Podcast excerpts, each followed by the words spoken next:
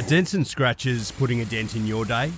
Introducing Roger Steen Crash Repairs Adelaide, your trusted solution for automotive woes. With over two decades of expertise, Roger Steen Crash Repairs guarantees top notch service, restoring your vehicle to its former glory in no time. From minor dings to major collisions, our skilled technicians handle it all with precision and care, using state of the art equipment and techniques. Roger Steen Crash Repairs saved my car. It looks brand new. Fast, friendly, and reliable. I wouldn't trust anyone else with my vehicle. Don't let accidents slow you down. Visit Roger Steen Crash Repairs Adelaide at 14 Penner Avenue, Glynde for quality service you can count on. And here's a special offer just for our listeners. Mention this podcast and receive a $100 discount on your repair. Roger Steen Crash Repairs Adelaide. Excellence in every repair. Flashbacks. Flashbacks.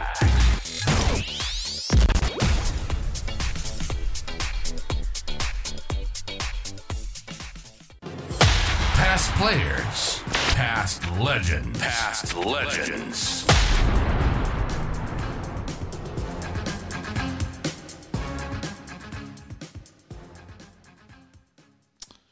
Tonight, uh, we welcome Tim Weatherald. Got to admit, Tim's a pretty special person in my life as a mentor and friend for a long year, a large number of years. So Weathers, uh, 253 games for Sturt, 66 for Nord, 311 overall. Um, playing at Sturt uh, in terms of the premiership side, obviously in 2002, won the the Beau Morton medal in, in 02, runner up three times, 98, 99, 01 course, the, the Marjorie Wisheeds in 2002, advertised the Team of the Year 98, 99, 2000, 2002, play life member at Sturt. Then he ended up coming over to Nord, came third in the BNF, runner up in the BNF in 09, played in the grand final in, in 10. Um, his 300th game, we will get to that. Pretty emotional day down at Alberton. Um, but welcome aboard, Weathers. Privileged to have you on board, mate. No, cheers, mate. Thanks very much. It's, uh, yeah, it's uh, always great to sort of, um, yeah, you obviously talk to people about your footy. It sort of seems like a long time ago now, but yeah, just read hearing and hearing you read that stuff out now, yeah, it's um, yeah, it's interesting to hear back. Mate, uh, 300 games is fantastic, but we've got to go back to the start, mate. Where did you start your junior career? Where did you uh, play at?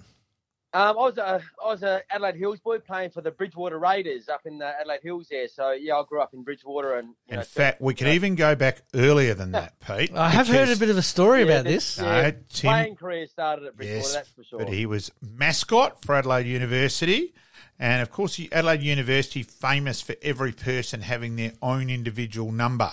So Tim was a half, and then he'd grown, as we know, Tim's Tim's you know an extraordinary tall human being. He'd grown that uh, by next year, so his uh, so his mum made it. Uh, he was three quarters for next year.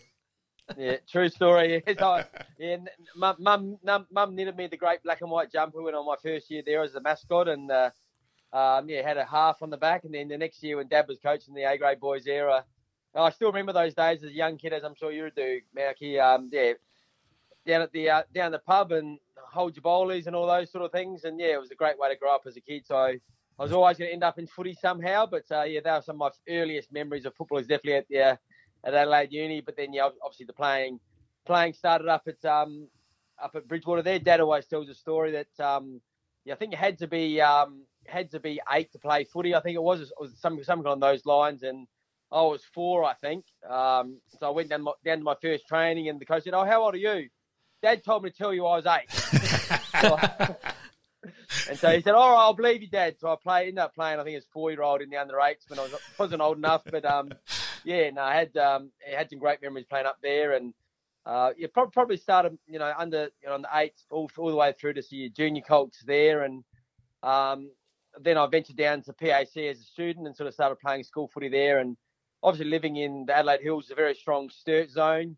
Um, yeah, and so my pathway really did lead lead to Sturt, and, and so that's how, how I ended up there. Did you barrack? Did you barrack for Sturt as a, a young fella? Yeah, no, def- definitely was a Sturt boy. Obviously living in Adelaide Hills, I yep. also had a bit of a soft spot for Norwood. Uh, my my grandpa played one, one, one or two games out there, and so there was a little bit of a connection there. And um, a guy called Richard Anderson, who probably not the Yes, greatest Slip Riddick. known North Yep. footballer, but for, through the university days, Dad, Dad sort of coached him, and I guess I think like a lot of people when you're growing up, if you know someone playing playing footy or playing at any any area, just gives you that bit of extra interest. So I remember Richard Anderson playing as a as a little kid, and he he was playing for Nord, and um, yeah, so Sturt supporter, but always had a little bit of a soft spot for Nord as well. And uh, how did Sturt get onto you? Was it just through one of their recruiting drives, or uh, did they identify you and and uh, get you out to an open practice session? I think it's purely through those the old pathways those Yeah. days. I think you know being Adelaide Hills, um, Bridgewater kid, like you know Sturt was our local zone, so I started down in the under 13s. They had the the, the old special squads they used to call them, so Mhm. the under 13s and 14s and 15s, and yeah, so I just sort of you know started that pathway initially, probably through Bridgewater, probably nominated me I suppose as a kid, and um, I sort of I won won the, the male medal up in Adelaide Hills in the old junior colts in the early days, and um, so probably identified maybe through that way through the hills, and yeah, but then you know went through the 14s, 15s, and you know the real stuff started under 17 level back then, and Yep. um, then obviously uh, with the school footy like like it still is now today, I sort of ended up playing first 18 for a few years at Sturt. I mean, at, sorry, PAC. Um, and then my first year out of, out of um, out of school, I was still only 17. I was a young sort of year 12. Um, started off in the senior uh, senior colts or under 19s at Sturt, and Mhm. I, I think I played about the first six games in in the in the um, under 19s, and I sort of progressed up into the reserves. Played about 10 games of reserves. This was 1995, um, and I played my first game uh, against South Adelaide down at um, Noarlunga, the first league game, and ended up playing the last five games of 1995, um, which is where the sort of career started. Yep. Yeah. So, fr so from there, where you know, Weathers, you established yourself pretty quick, really. That you came through. By the way, I'm not surprised that Mick uh, did use that line to say that you're under. That that doesn't surprise me whatsoever.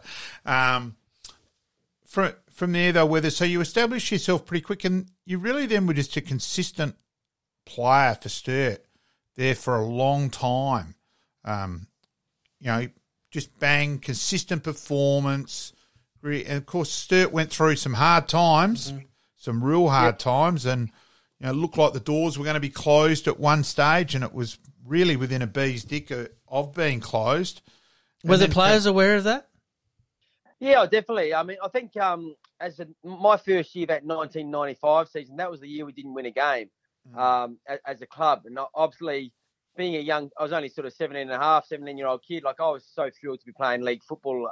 Um, I guess that, that excitement probably, Yep. I guess, hid hid those sort of overall results. Like as a kid, you're just trying to find your find your place at that stage. And um, yeah, so 95, you know, you know, didn't win a game, and then obviously this was sort of when Phil Carman just came in, and um, I think from my point of view, Phil really he stuck with a core group of players, and we had a really good group of you know some senior players, and your Bruce Lennons and your Chris Threadgolds at that stage, and you know over the coming years, um, Phil you know believed in us, and he you know got some amazing recruits, and you know Damien Squire and Yep. came across, and Brody Atkinson came across, who two of my greatest mentors through my period there, and you know, then you had, you know, Dean Woosnam came across, and you know, we managed to get some some really good players from other clubs as well, who were probably near, you know, half towards maybe the end of their careers, and and then yeah, Phil stuck with us, and yeah, I definitely do remember those days when you know the back of the advertiser they had pictures of Sturt and Nord, and you know, Mm. trying to pick a team from those for the AFL when, when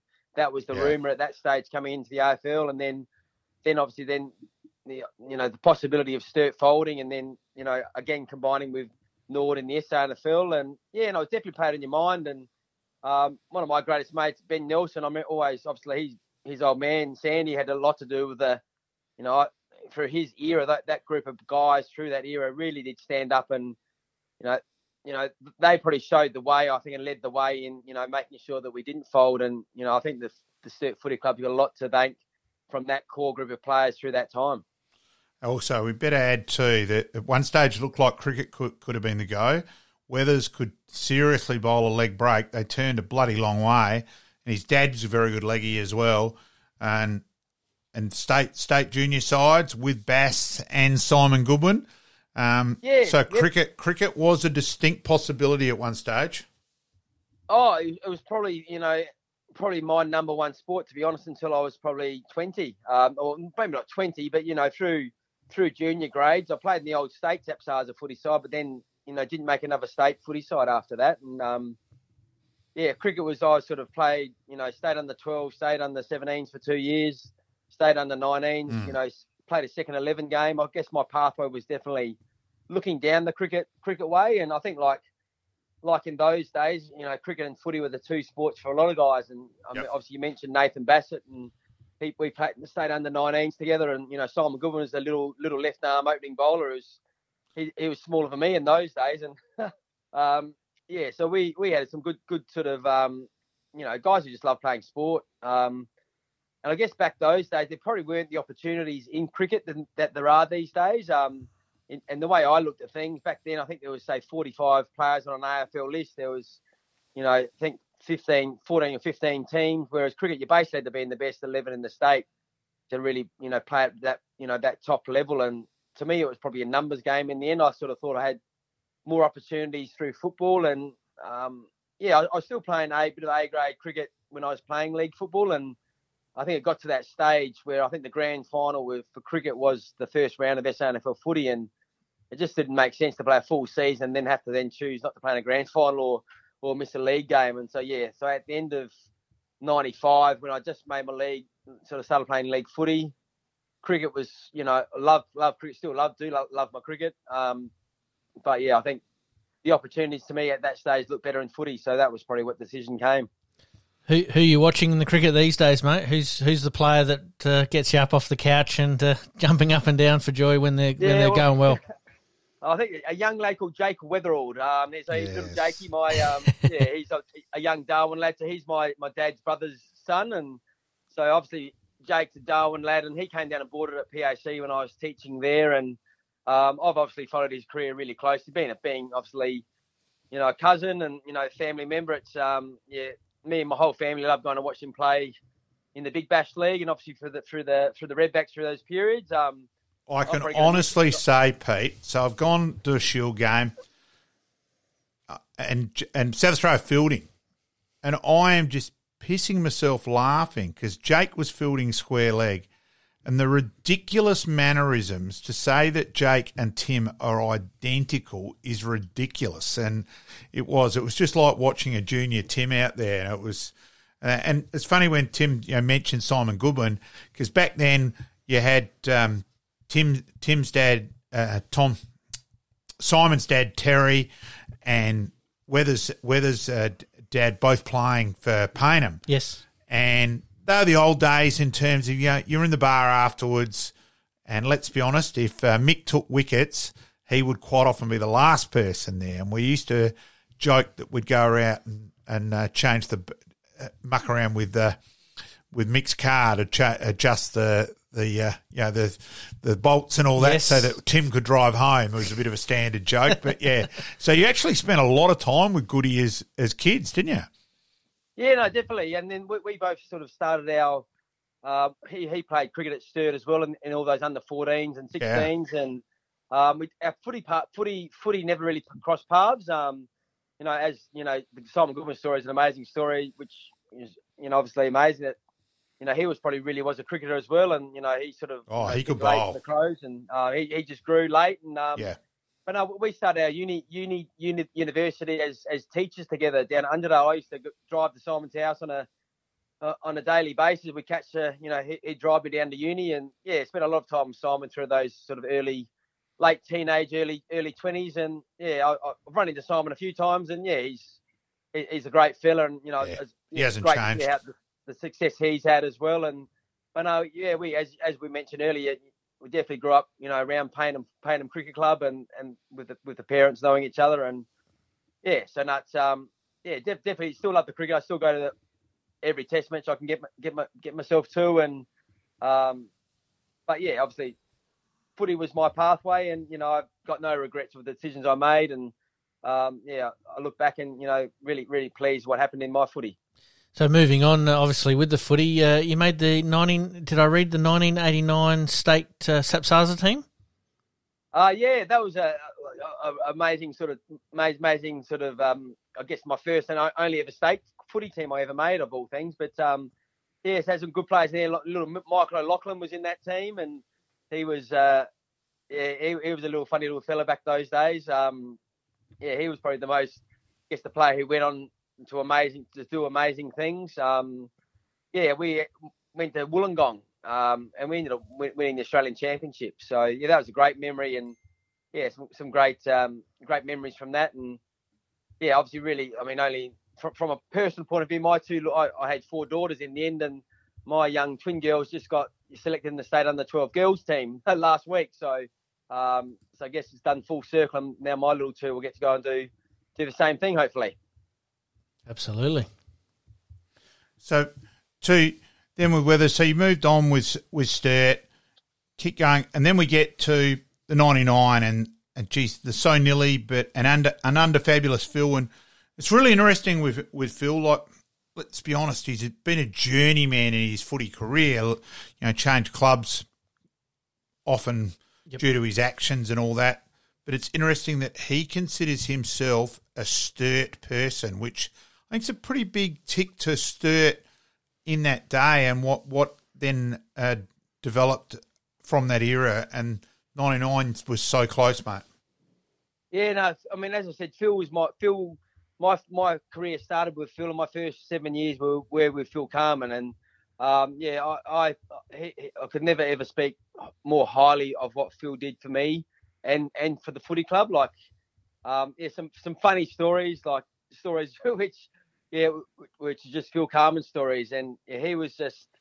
I I personally probably didn't really understand how how much of a superstar he was, and until one one sort of pre-season we went over to Collingwood and he took us to, you know, obviously Victoria Park over there, and we've walked in there and, you know, these current players and you know old board members just looked at Phil Carman and his name was on the wall and just the way they spoke about him over there, it was just amazing to see, you know, over in Melbourne, you know, how highly regarded he was, and um, but I mean, I mean, many of you would, would have heard and last year, who was the guest of the SANFL at that luncheon, and yeah, he spoke so highly of Sturt in that Yeah. time, and that was, uh, I'm sure that's what you're referring to, Malky, when he when he when you when he thinks back to his career, his time at Sturt's probably probably one of his one of his best memories of the time he spent and um, of the prior the friends and mates he made out of that time.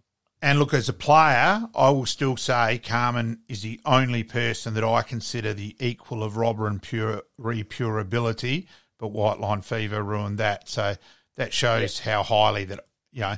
Obviously, I saw him as Nord as a kid and all that as well. And Yeah. and back then, Yeah. back then too, Carman, o, uh, Robert Oatey, and Neil Craig used to train up at uh, the, the hockey oval at Parkinson up the top when I scored for Kenzie as a kid. And they've often said that Carman, Carman and Craig were the two fit, fittest footballers in the country. So Carman, when he went to Collingwood, said, "Oh, about coming over to Collingwood." He's gone, "Well, it's not as professional as Nord." Yep. So yeah, people just didn't sort of that blew people away.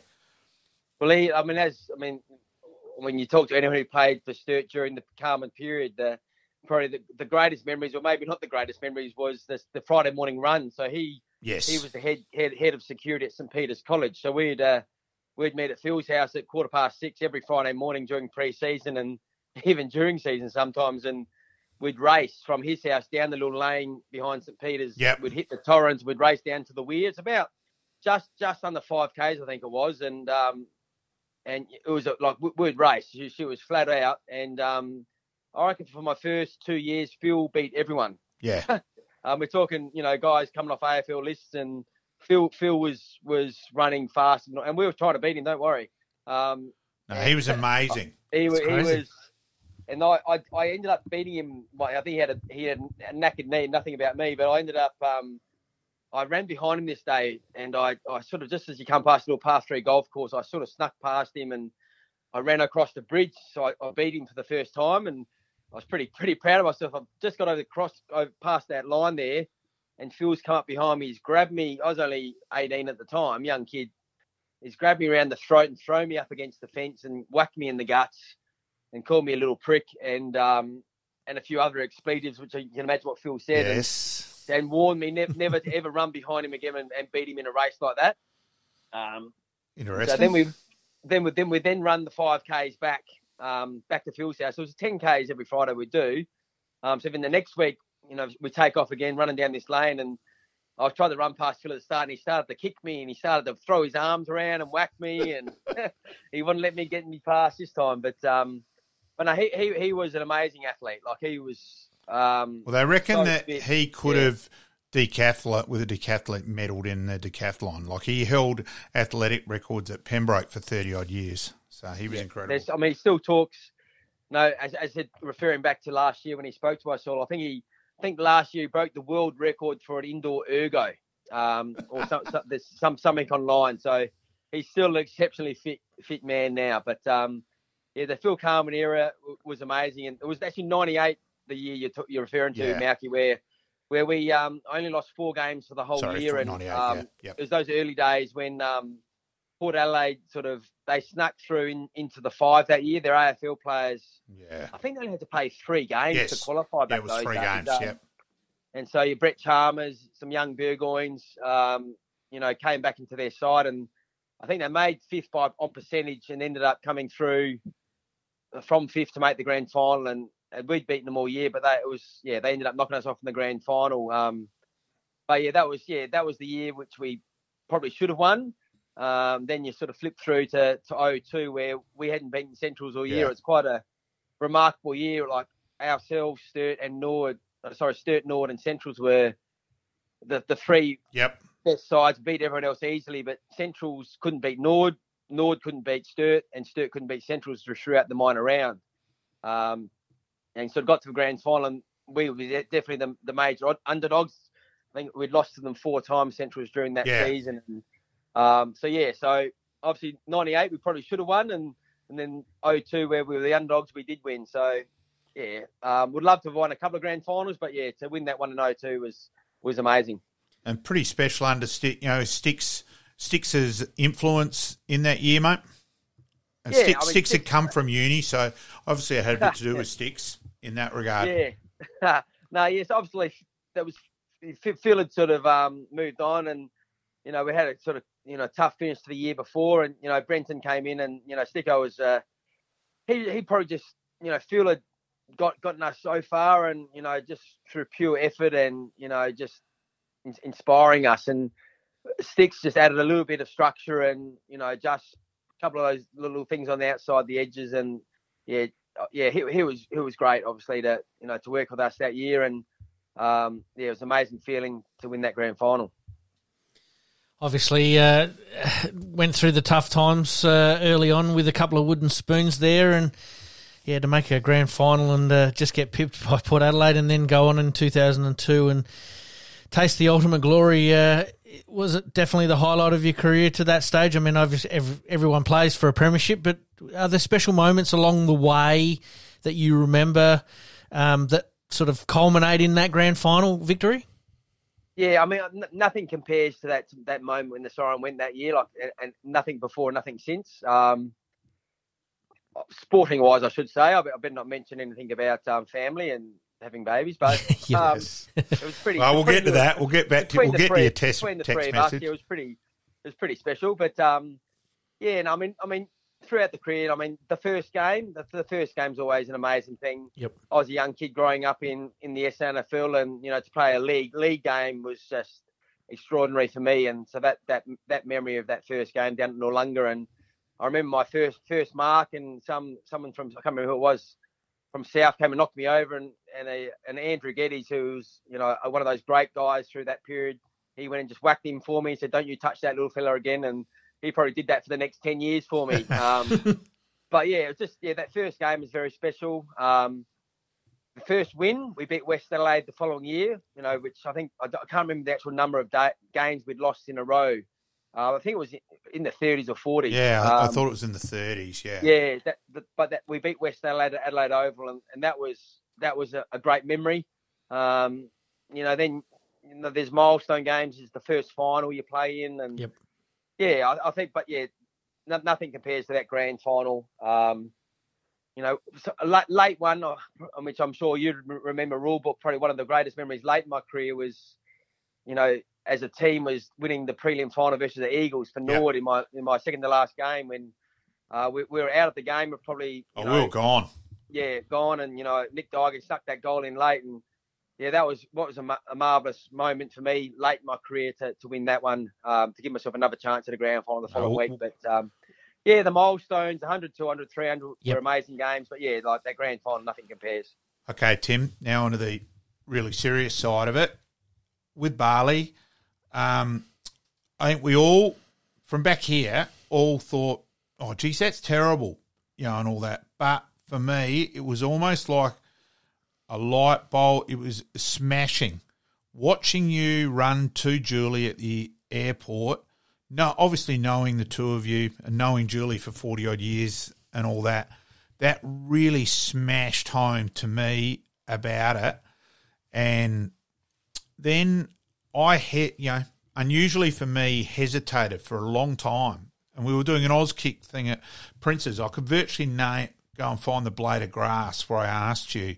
And I, and I was really nervous asking you, you know, can I ask you about Bali? And your response, your exact words were, please do, Malcolm. I've been encouraged to talk about it. And yeah, so then we started, and you said you'd written a book. I then went and got it in in our break. I'd read it that night. Um, and yeah, the whole Bali bit, just unfathomable. We all agree, but that we spoke about it so much, and So we'll fill in Yeah. fill in some of our listeners that may not be aware of the, the obviously the Bali bombings in 2002. Sturt were obviously uh, there on their end of season trip. Is that right, Weathers? Yeah, Yeah, true. So it was, it was, it was literally uh, won the grand final on the Sunday, and and obviously being a school teacher, I partied most of that week, and uh, we headed off to Bali on the that Friday night. Arrived sort of early on the Saturday morning. So what's that? Sort of five and a half, six days later, and then then the bombings. There was um, twenty of us inside the Sari Club on that night. Six days later after the grand Wow. final. So yeah, she was the shortest celebration of a premiership ever, I think. But um, and but I think, a- a- as you touched base on, I think there, Malcolm, in regards to, you know, obviously 9 11 had occurred, probably the first really big, yes, you know, terrorist attack. And, you know, obviously massive, um, hard to fathom then. But back in Australia, you probably didn't really know people. Whereas, whereas as Yeah. you said, I think Bali, for Australians, people had been there all the time or knew someone, or I think it was so much closer to home in regards to, to that is probably why it had such a big impact on people in Australia. And um, yeah, I would say that's that's you know as as last year was the 20 years since that had happened, and um, yeah, it's, it was obviously a horrible horrible moment in our lives, and and you know the footy club was you know I, I've said this from the start. The probably the way I got through it was I was so so lucky to have so many people who came through with me from Sturt, and then the support of a footy club. I hate to think of those people who were over there with just one or two friends and came back by themselves. So uh, I was lucky, as were all the Sturt boys who came back to have so many great people, and not just Sturt, but the SANFL who supported us. And yeah, it's obviously sad. Um, yeah, nothing you can will ever compare, and you never forget it. Um, but yeah, we all we've all sort of um, you know had had lives since then, and yeah, it's a really horrible memory which we go back to, but that's that's um, part of our history. but also with with that, Pete, that um, uh, Mocha, Mocha Dunstan said because Josh Deegan's body got found just as Sturt were about to land, and said, "Look, we've got to get a, someone to speak." And Tim put up his hand to speak. Now we can sit here and debate over who's a good captain, who's a good you know coach. Yep. It's all bullshit. Where Tim displayed life and death leadership. Yep. And Yeah, no, she was. Um, it was one one of those things that you know when we flew back into Adelaide, you know, a couple of days after it all, and um, I think I'd been in the media. I'd sort of obviously just just won the Magarey Medal as well, and you know, I guess I was sort of in the media a little bit, and um, yeah, it was it was a pretty traumatic time, and yeah, I just I guess I was the person. I mean, I was only 24, 25 at that stage, and probably one of the most senior players on the trip. We were all pretty young kids, and um, yeah, I guess that was that was I took on that role of trying to, yeah, I wanted people back in Australia to know what had happened. That, I guess that was the thing, um, and still do want people to know, and Yeah. so it's not, never forgotten. And Mhm. yeah, it was, um, yeah, horribly, horrible, tough, tough period. But yeah, I think we all we all helped each other through, and, and we still do nowadays. Was it a case of uh, absolute chaos? Um, obviously, trying to get information and friends, uh, family trying to get in contact. Um, yeah, was it a, was it a, a state of chaos for you guys? Oh, 100%, yeah. I mean, as I said, we'd only arrived that morning, um, so the, the Saturday morning for the old Bali overnight flight sort of thing, as you as you or you've all heard about, and um, as I said, we're all young kids. No, I think of our group of 20, might maybe one or two blokes had a phone.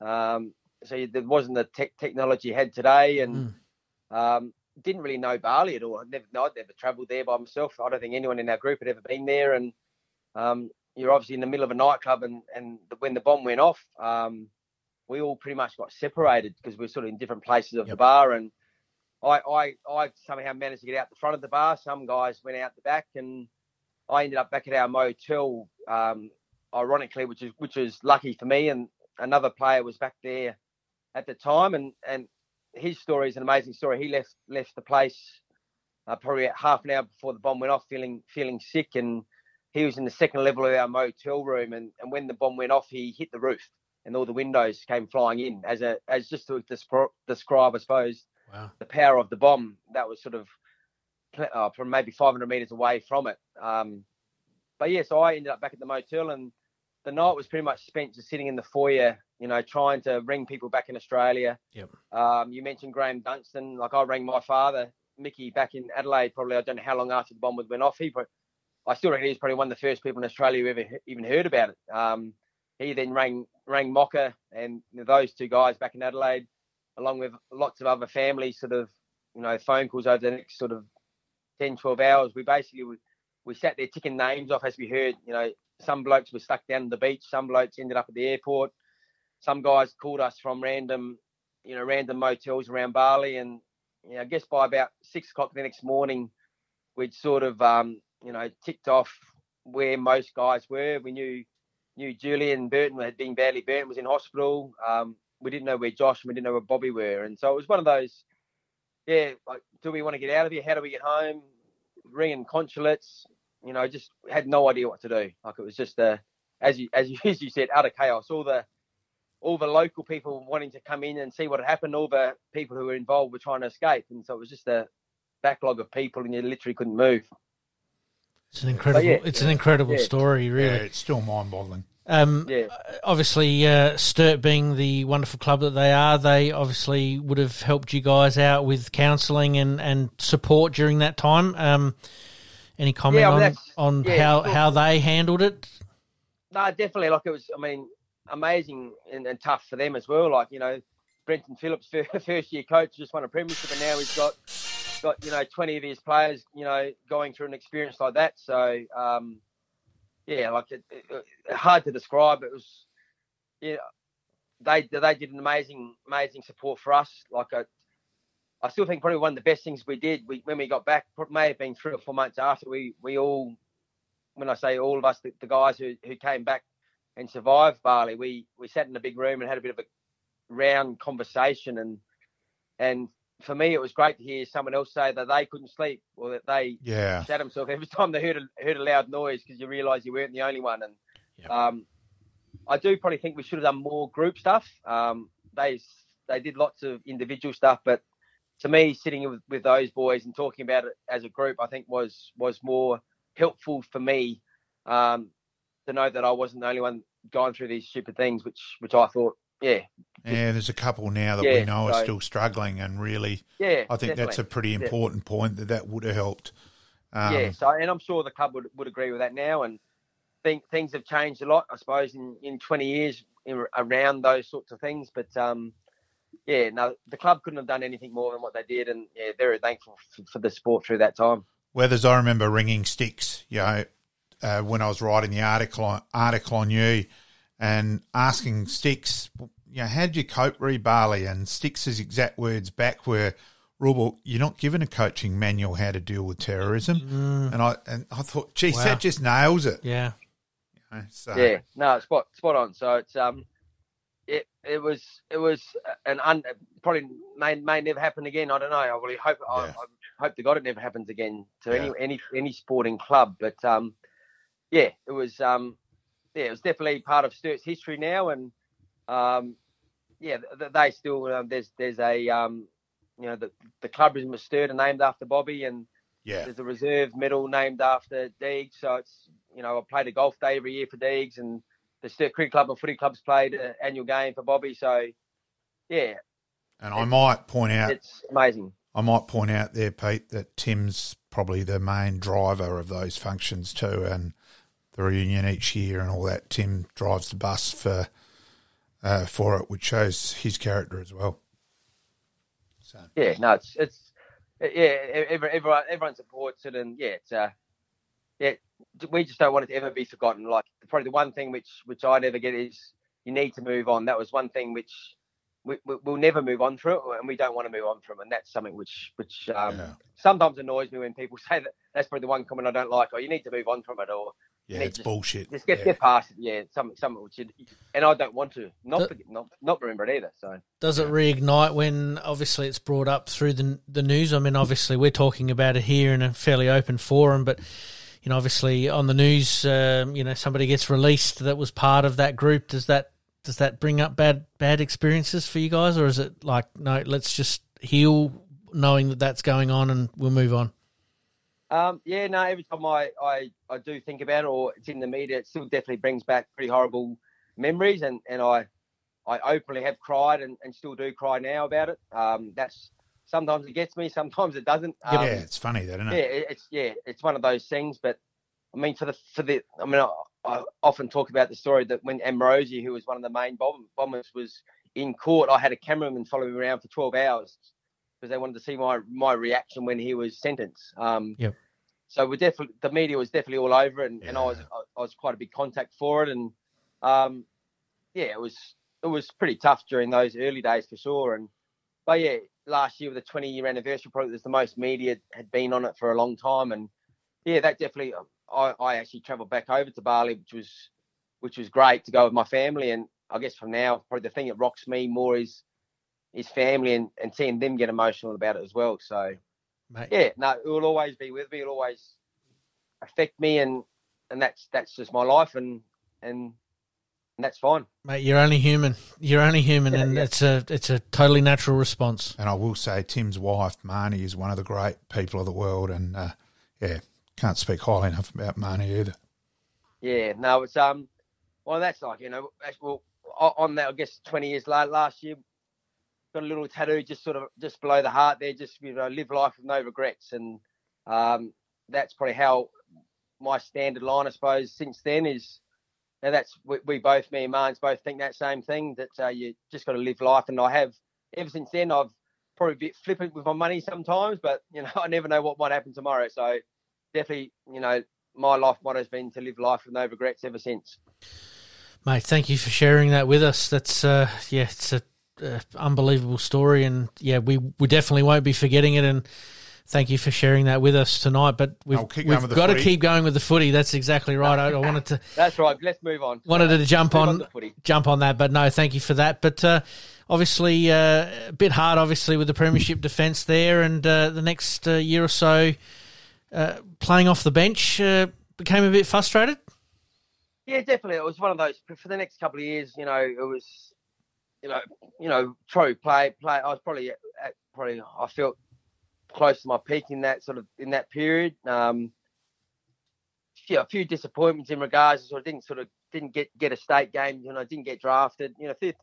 You know, obviously when you're a kid playing footy, you want to play at the absolute highest level, and um, to not get to get that opportunity is probably one one of my regrets in the end. And uh, you can't do anything about that. But I would love to have played one game of AFL and not been good enough or whatever. But to not not get an opportunity is sort of is always a little bit frustrating. And yeah, then I guess as as the club changes, we went through a couple of coaches during that period, and um, I guess the game changed a bit as well. And I guess uh, probably for me the main changing changing of, of I guess of my career was probably when Rick McGowan came on involved in the club and he had a different pathway for the club, which is as a as a coach is his prerogative for sure. And I guess I probably wasn't in his eyes seen as as part of his future. And the first year with Ricky, I sort of played probably I think every game off the bench and got to the finals and same sort of thing. I still felt I was contributing pretty well. And um, but yeah, just sort of wasn't sure where I sat. Um, and sort of probably en- at the end of that season, um,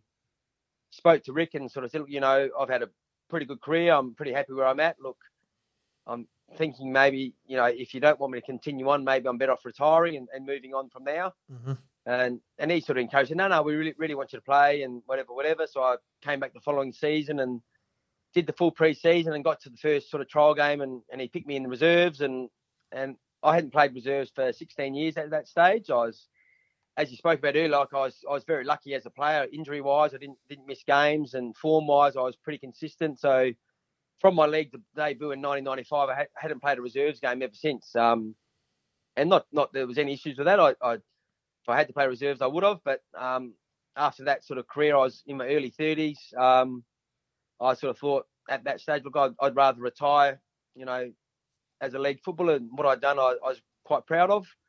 Um, so then I, I sort of told the club at that time that you know I felt I'd rather rather retire than than to sort of spend my last few years playing reserves footy, and and so that sort of was a really disappointing way to at the end the footy at at, um, at Sturt. Um, I'd always uh, like any kid. I think you, you want to play at the same club your whole life. I grew up as a Sturt person, and um, and it wasn't to be for me, unfortunately. Um, so then I was a bit lost. I'd done a full pre-season. I was got myself nice and fit, ready to play footy, and I was at a bit of a loss. And uh, so I ended up playing um, a game over at Tumby Bay, of all things. That's right. Little Yep. Michael, Michael Curtis, one of my Yeah. great mates, who's Tumby Bay lad, and um, he got me over there. And um, he always says I got caught holding the ball about 15 times that game because uh, I was too slow, he reckons. But um, I tell him he, he was too slow to get the right spot. But um, wasn't the greatest game for me, but it was good fun. And yeah, then ended up, um, you know, as I said, didn't really know what, what I was going to do. I was still working in Adelaide and and still loved my footy and had a phone call, quite a random phone call from um, Jack Cale, so who was down at South Adelaide in those times. Um, and he sort of basically said to me, "Look, look, I'd you to." He reckons I was still good enough to play league football, and you know, when someone like that says something like that to you, I think, "Oh, gee, that sounds good." Um, and so I ended up having a meeting with, well, I organised to have a meeting with Jack the following Monday down at Glenelg. Um, and I thought, oh, if I'm going to do that, I want to have a bit of a look at who's South playing for South. And so I went out to watch South Adelaide play North Adelaide of all things at Prospect. So I was Yep. on the on, in the outer, just watching those guys play, doing a bit of bit of research. Had my meeting with with South on the Monday, and um, the coach of Nord at the time, Trevor Hill, Trevor was Hill. standing in the outer. Um, and I knew Trevor just through through my work, through school sport. He said, "What are you doing here?" And I sort of said, like, you know, I said, "Oh, just sort of think, weighing up my future, whatever." And and he said, "Well, would you be interested in coming to Nord?" And just off the cuff, and so, you know, without going into it, long long story short, um, Yeah, I want to get involved in, the, in Yeah, here in a minute, yeah. Weathers. Yeah, um, that that's that's sort of the, the short of it really. And um, yes, I was working at, at Prince Alfred College at the time, so um, you know, Nord obviously similar sort of area to Sturt, similar sort of values I felt. Um, So South- at this stage, though, great, Pete, but it's just so far away. yeah, and I'll get Club club song's pretty close too. Yeah, no, no. And, um, let's remember though, Weathers, we were doing SAPSASA together at this stage, and yeah, yes, yes, yeah, so he said, East Adelaide. "Yep." So which we uh, we did for a long time. We'll get to one of the wins on that a- as well during the the next bit. But so he said, "Right, Robert, what's your thoughts here? Take your Nord hat off." And I said, "Yeah, well, South and that." But then yeah, I said, "Weathers, you've effectively answered the question yourself with the travel point." And I left that night, and I'm thinking as I walked out, walked out towards my car at West Beach, I'm thinking, I reckon Weathers will sign for Nord tonight. Walked in the next morning, your first words were, "Hey, Robok, I signed for Nord last night." yeah, you, you, I, I, I must say, I, I, I forgot about the old SAPSASA thing, but you're right, because I ended up having a photo at the SAPSASA training, didn't I? Yes. Nord jumper, so Yep. with a couple of the boys. But um, yeah. So long, long, long story short, I, um, basically as as a kid growing up, you just want to play league football, and you know, to get told you had to stop, um, and then to get another opportunity, I thought, well, you know, some people never get one opportunity to play league footy, and to, to me, to get offered another opportunity um, anywhere, I, I think I would have taken it because I just love playing so much. And yeah, I ended up being, you know, three of the greatest years of footy, which I thoroughly enjoyed. And um, Nord Nord became a great club, and um, Marnie, myself, and the family, we feel we can walk into both clubs, and you know, are really proud of you know being involved with both those clubs, and they're both fantastic clubs to me. And yeah, those last three years at North were awesome. It was funny. So there was a lot of publicity. You know, I, ironically, after Tim Tim Jennifer was the previous one. Yes. With, with uh, we interviewed Tim last week, uh, Weathers. Okay, yeah, Um, with you playing your three hundredth, and now yeah, normally on a Saturday morning, we you know I was umpiring, you were coaching at Prince's, and you know the odd person would wish you luck. You know, for a Yep. game, and it, but it was still your release on a Saturday morning, school sport before Yep. before yeah, definitely playing. loved it. Yep, But that Saturday morning, every single person from the opposition, every opposition, parents walking up wishing you luck. And I'm just watching you, and you you were taller than a Roman sandal, and I was pissing myself laughing. So I, I started to give you shit about the pink so publicity and that in the week, just to try and get you to laugh a bit.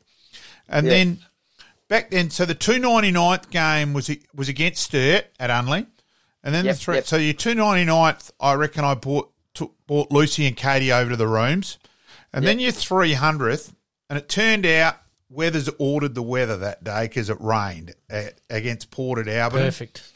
And as you were getting cheered off and the Nord crowd were chanting, Timmy, Timmy, I thought, geez, this is a huge tick for Weathers and Marnie, how, how quickly they've settled into the parade to be so to be so accepted.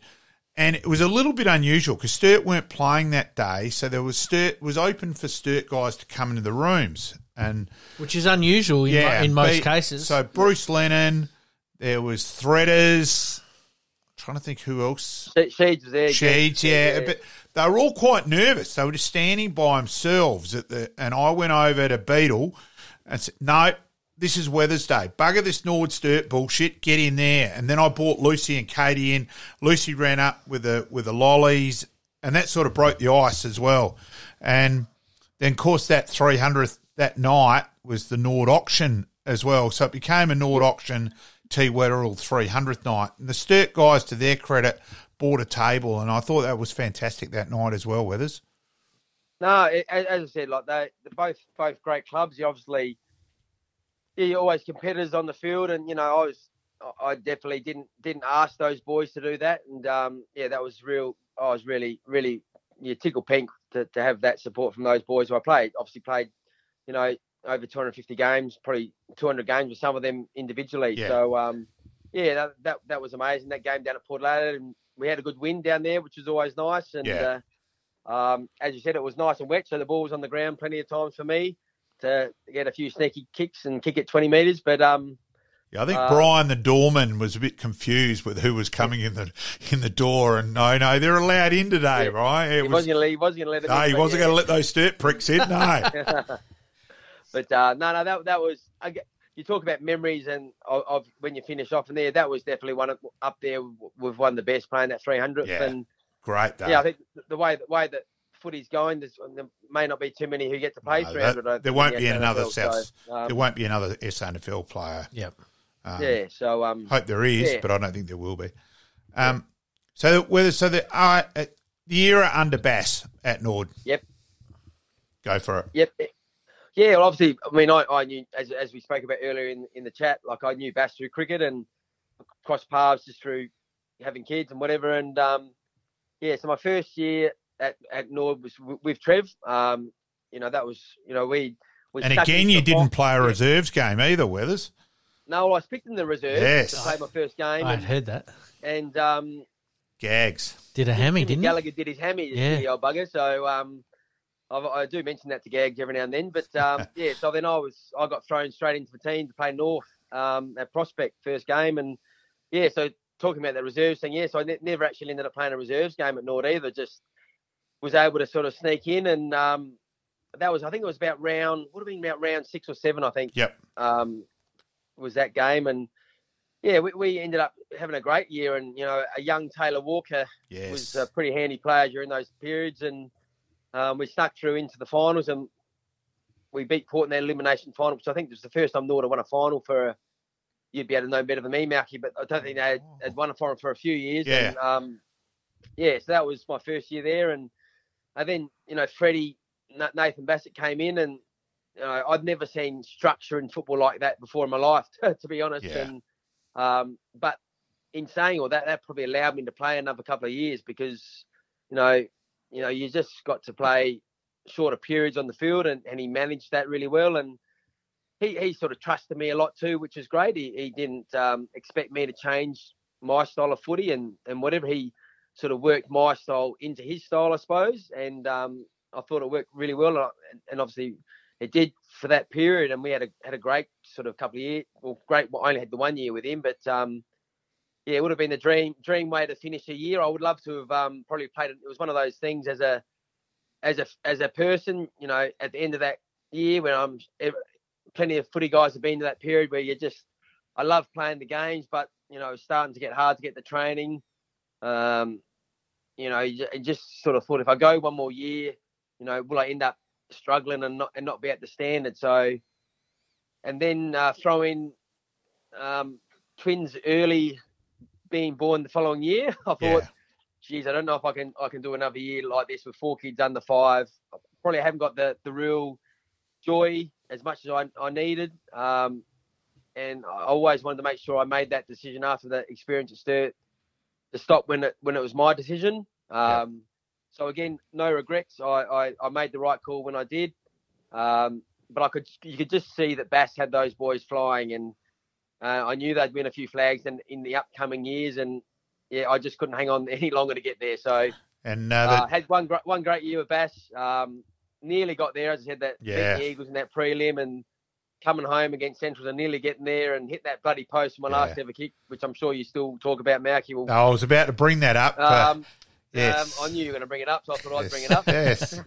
and um, yeah, but uh, yeah, Bass is an amazing coach, and obviously great to see him being successful now. And yeah, I still run into him, you know, at the girls' netball. I've seen him coaching netball of all things, Bass too. So Yep. he, he, just loves it. So yeah, Yeah. great fella.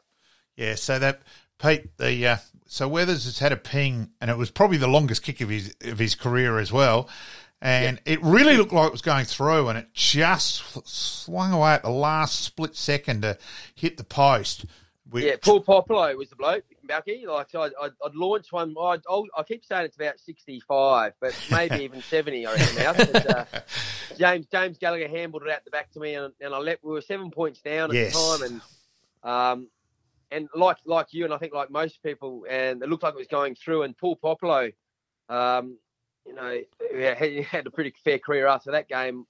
Um, he went to market and actually pulled his hands away and it hit the padding of the post yeah, um, bloody football park had too big a post back then. I reckon. I still Oh. blame that. But um, so, but anyway, long story short, yeah, hit the post and put us six points down, and then Siren went probably 30, 40 yeah, seconds later. Gunston but, um, Gunston marked the kick out.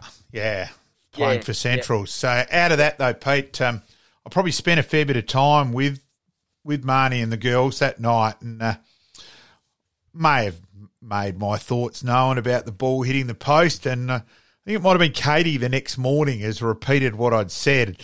And Marnie immediately yelled, Malcolm. She uh, at least she didn't blame you. She knew it was me straight away with us, so that was something yeah, at least. you can't get away with anything there, Malcolm. No, Absolutely. uh, and so too, there was one other funny moment, Pete, where Weathers has already had the two girls. He's Marnie's pregnant with twins. We've kept stirring Weathers up. It's going to be two more girls. And Weathers' text message, we'll change a little bit of it, Tim, was uh, Ah, let it let Yeah. it let it all out. all you bastards are correct. Yep, two more girls. How much do effing weddings cost?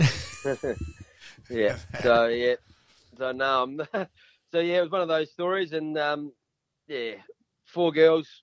Um, wouldn't change anything now, but yeah, at, at the time, and and I still do cop a fair bit about it, but um, I keep telling it's because I'm an elite athlete. It's not That's true, right. but, uh, that's always my comeback. oh, well, well, it's true with the with, with a bit with the girls.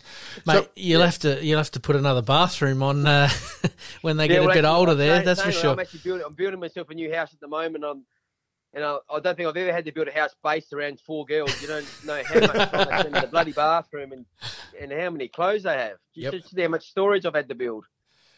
I thought you'd finished that house by now, Weathers. Well, I'm still trying to build the storage. Oh, that's I fair enough. so That's right. I'm a couple. Oh, I'm a couple of weeks out now. So I'm nearly there. So Walking Weathers, walking robes, uh, you know, you got to have plenty of them for the women. Definitely. So Tim, since footy, you've you coached uh, you coached, uh, helped out with the Nord reserves and all that, and then eventually probably you're coaching, and you were obviously coaching at Prince's, but you decided to move to Darwin and ended up pretty heavily involved with women's footy. And Yeah, just- no, it was one of those things. I um, so obviously helped Nord for a while and ended up actually going to North Adelaide. Um, Josh that's Francou. right. I was um, trying to think. Yep. after after his um obviously footy career, he, he sort of moved into teaching. So he actually came and worked with me at, at um, PAC of all places, and in during that period, that he just obviously was only there for maybe a year, I reckon. Then he got the job as a senior coach in North Adelaide and offered me to come and help him. And he said, oh, "Would you like to do that?" Or you know, there's actually in the under 18 roles available too. You can still work with me and. I sort of was keen to take on my own team at that stage, so yeah, moved into North Adelaide and coached their under 18s for a couple of years, and and that was probably when I sort of first started taking the footy a little bit serious and as, as a coach and lo- loved working with Josh that season and um, at, at North Adelaide did a couple of years there. And yeah and then as Malky mentioned ended up um, probably as much of a life change as it wasn't necessarily for football. It was you know I'd, I'd worked at PAC for a long time and lived in Adelaide and we just wanted to live as a family in another state and yeah Darwin was a good fit for us I had um, uh, some family up there, and in Jake Jake's dad of all places uh, um, lived in Darwin, and obviously other states you could go to, but you don't have the footy. Whereas Darwin, I knew had some footy. I could still do some coaching and, and teach and, and live a, a great life. And yeah, so headed up to Darwin, coached footy for a little bit, and um, that was during the period where um, I guess AFLW was starting to take off, I suppose, and through the affiliation with the NT in South Australia, that, that first few years of, of the footy was Yeah, that's um, right. a crow. That was the Crows and NT um, girls team was fun. That was sort of how the Crows was was Yep. founded, I suppose. And um, I was working with some some of the Crows girls up in Darwin, and um, very very smart, I guess, by the Crows in, in those early days. They wanted their girls to play more games of footy together, so. With that affiliation, they formed this team called the NT Thunder, and we played a women's team in the VFL. Um, and I was sort of, you know, approached to, to be the, the head coach of that. So uh, ended up coaching that team. So each week I'd sort of coach the Darwin-based Crows girls and some Darwin girls, and in um, in Adelaide, uh, Peter Cave and Andrew McLeod at that stage were, were coaching the Crows girls, and we'd fly into into Melbourne uh, on a Friday night. There'd be five or six of the Crows girls and me and my Darwin crew, and we get together on a Friday night. Then we'd play in the VFL on, on that Saturday, and um, it was it was an amazing experience to, to do that. And um, you know, long story. A couple of years later, I moved back to Adelaide, and you know, I stayed involved in that with that Crows women's side, and Maddie Clark took over the team in that year, and, and that was the year when we sort of went through, won the premiership, and played in that amazing game at Adelaide Oval with that fifty thousand plus plus crowd. So yeah, to be involved in that day was great experience, and you know, I guess that was almost when the, the women's football really took off, and having four daughters myself who who obviously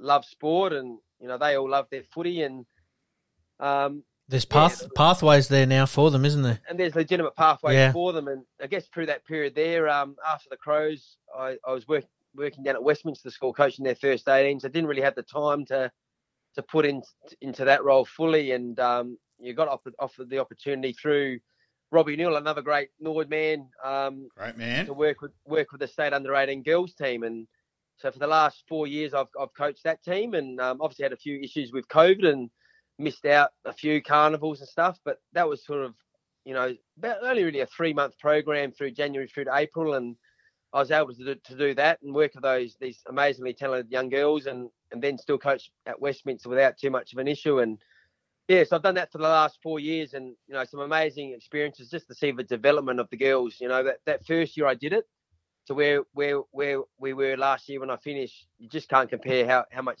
talent's coming through, and um, yeah, re- really enjoyed that that part of life as well. And you know, last year obviously like any any good South Australian person, you like to beat the Victorians, and we beat Victoria in the ended up being the grand final of the for the national championships last year. And um, as a coach, that was pretty nice um, to do that and, and sort of get sort of named as the All Australian coach was was was a great honour for me last year in that women's space. And um, unfortunately, they've changed the program a bit this year, and it just doesn't fit with with the school footy. So I've had to sort of put that aside. So just coaching at, at um, Westminster now in, in the first 18 there, which is, which is also great fun, but um, also helping coach my little twin girls. They're 12. Yes. They're playing out of, out of the Marion Rams. So I help um, help coach out there and my two older girls are playing at the Glenunga Rams. So um, in the under 17 girls. So still stay involved with the girls' footy, but um, not at that at, at that sort of that, that state level, which was really thrilling for a few years. Absolutely. So Tim and I, I think we did SAPSASA together for about eight year, around about the eight years and all that. Um, so we we did uh, we. It's funny. The old East Adelaide team. Yes, and I of that too, Weathers, every year we did it, we never had a discussion over who'd be captain. We always just walked towards each other and nodded. And the year with Luke Valenti, I think our first training was at four o'clock on a Wednesday, and I reckon it was about four oh seven that, to, that we appointed him captain, and he was incredible. Every other year, I still did generally did the warm up with Luke. We just let him go and let him do everything, and uh, and we Yeah, we true leader, wasn't he? Yeah. Oh, he's incredible. And we and we won that year. And let's be honest, Weathers and I were as pumped as the kids were. Yep, yep, definitely. We loved it. Like in Lukey, yeah, like I think it was the only only year we ever had a post match celebration as well. That, that he organised that for us too. So um, yeah, he, he was great. But um, I'm, I'm actually talking about that, Mac. I'm, I'm back back involved in the SAPSASA as well. So I'm now coaching their little Southwest team. I reckon I might. I reckon I might. Uh, Yeah, I, I'm, I might volunteer to help, volunteer to help you with that one. I reckon Yeah. you need a runner. So yeah, yeah, yeah. we no, will we have a do chat. that, Mac. So yeah, Yes. the last couple of years I've done that, and I've won it back to back. So my little Southwest crew's been pretty good. So, All right, I'm. I'd love to get involved. Um, beautiful. We'll keep you in mind next year. Yes, and so um, with that, and to the next year after we'd won it, we lost the first game of the carnival where a player missed in the goal square with the last kick of the game to win us the game. And Weathers and I just nodded towards it, yeah. Ah, well, It happens. sort of thing. Yep. Then we kept Little winning. bastard. Yeah. Then we kept winning the rest of the week, right? And on the Thursday night, this particular uh, youngster, young Perks, uh, walks towards, uh, goes and asks his mum, Have I cost us the championship? She replied with, Do you want the mummy still loves you line or the truth? That's still always one of my favourite ever footy lines. So, Yeah, no, very funny. But um, yeah, no, th- th- th- again, another great experience as a coach to coach those young young boys as well, the little, little 11, 12 year old kids. And uh, yeah, that they love their footy, and, and that's always a great week to go and do that. And that was only that was only probably two weeks ago. Um, so yeah, still a great memory, and you know from that period like a couple of weeks ago. Yeah, I should have put my hand up earlier. Um, yeah, so Weathers then, so summing up, let's go through your uh, hardest opponents. Yeah, I mean Brett James in the early days when I was playing at Sturt, he was he was he was a, a great great opponent. Um, you know, Callanan was Ian Callanan in the in the middle. Those centrals, great. Yep. He, he was a great player, and um, he he cost us that grand final my last game. Yeah. Actually, he was as a player, but he also Bastard. cleaned up Flipper Yes, as well. But, um, yes. but he, he he was a very very good Very good player.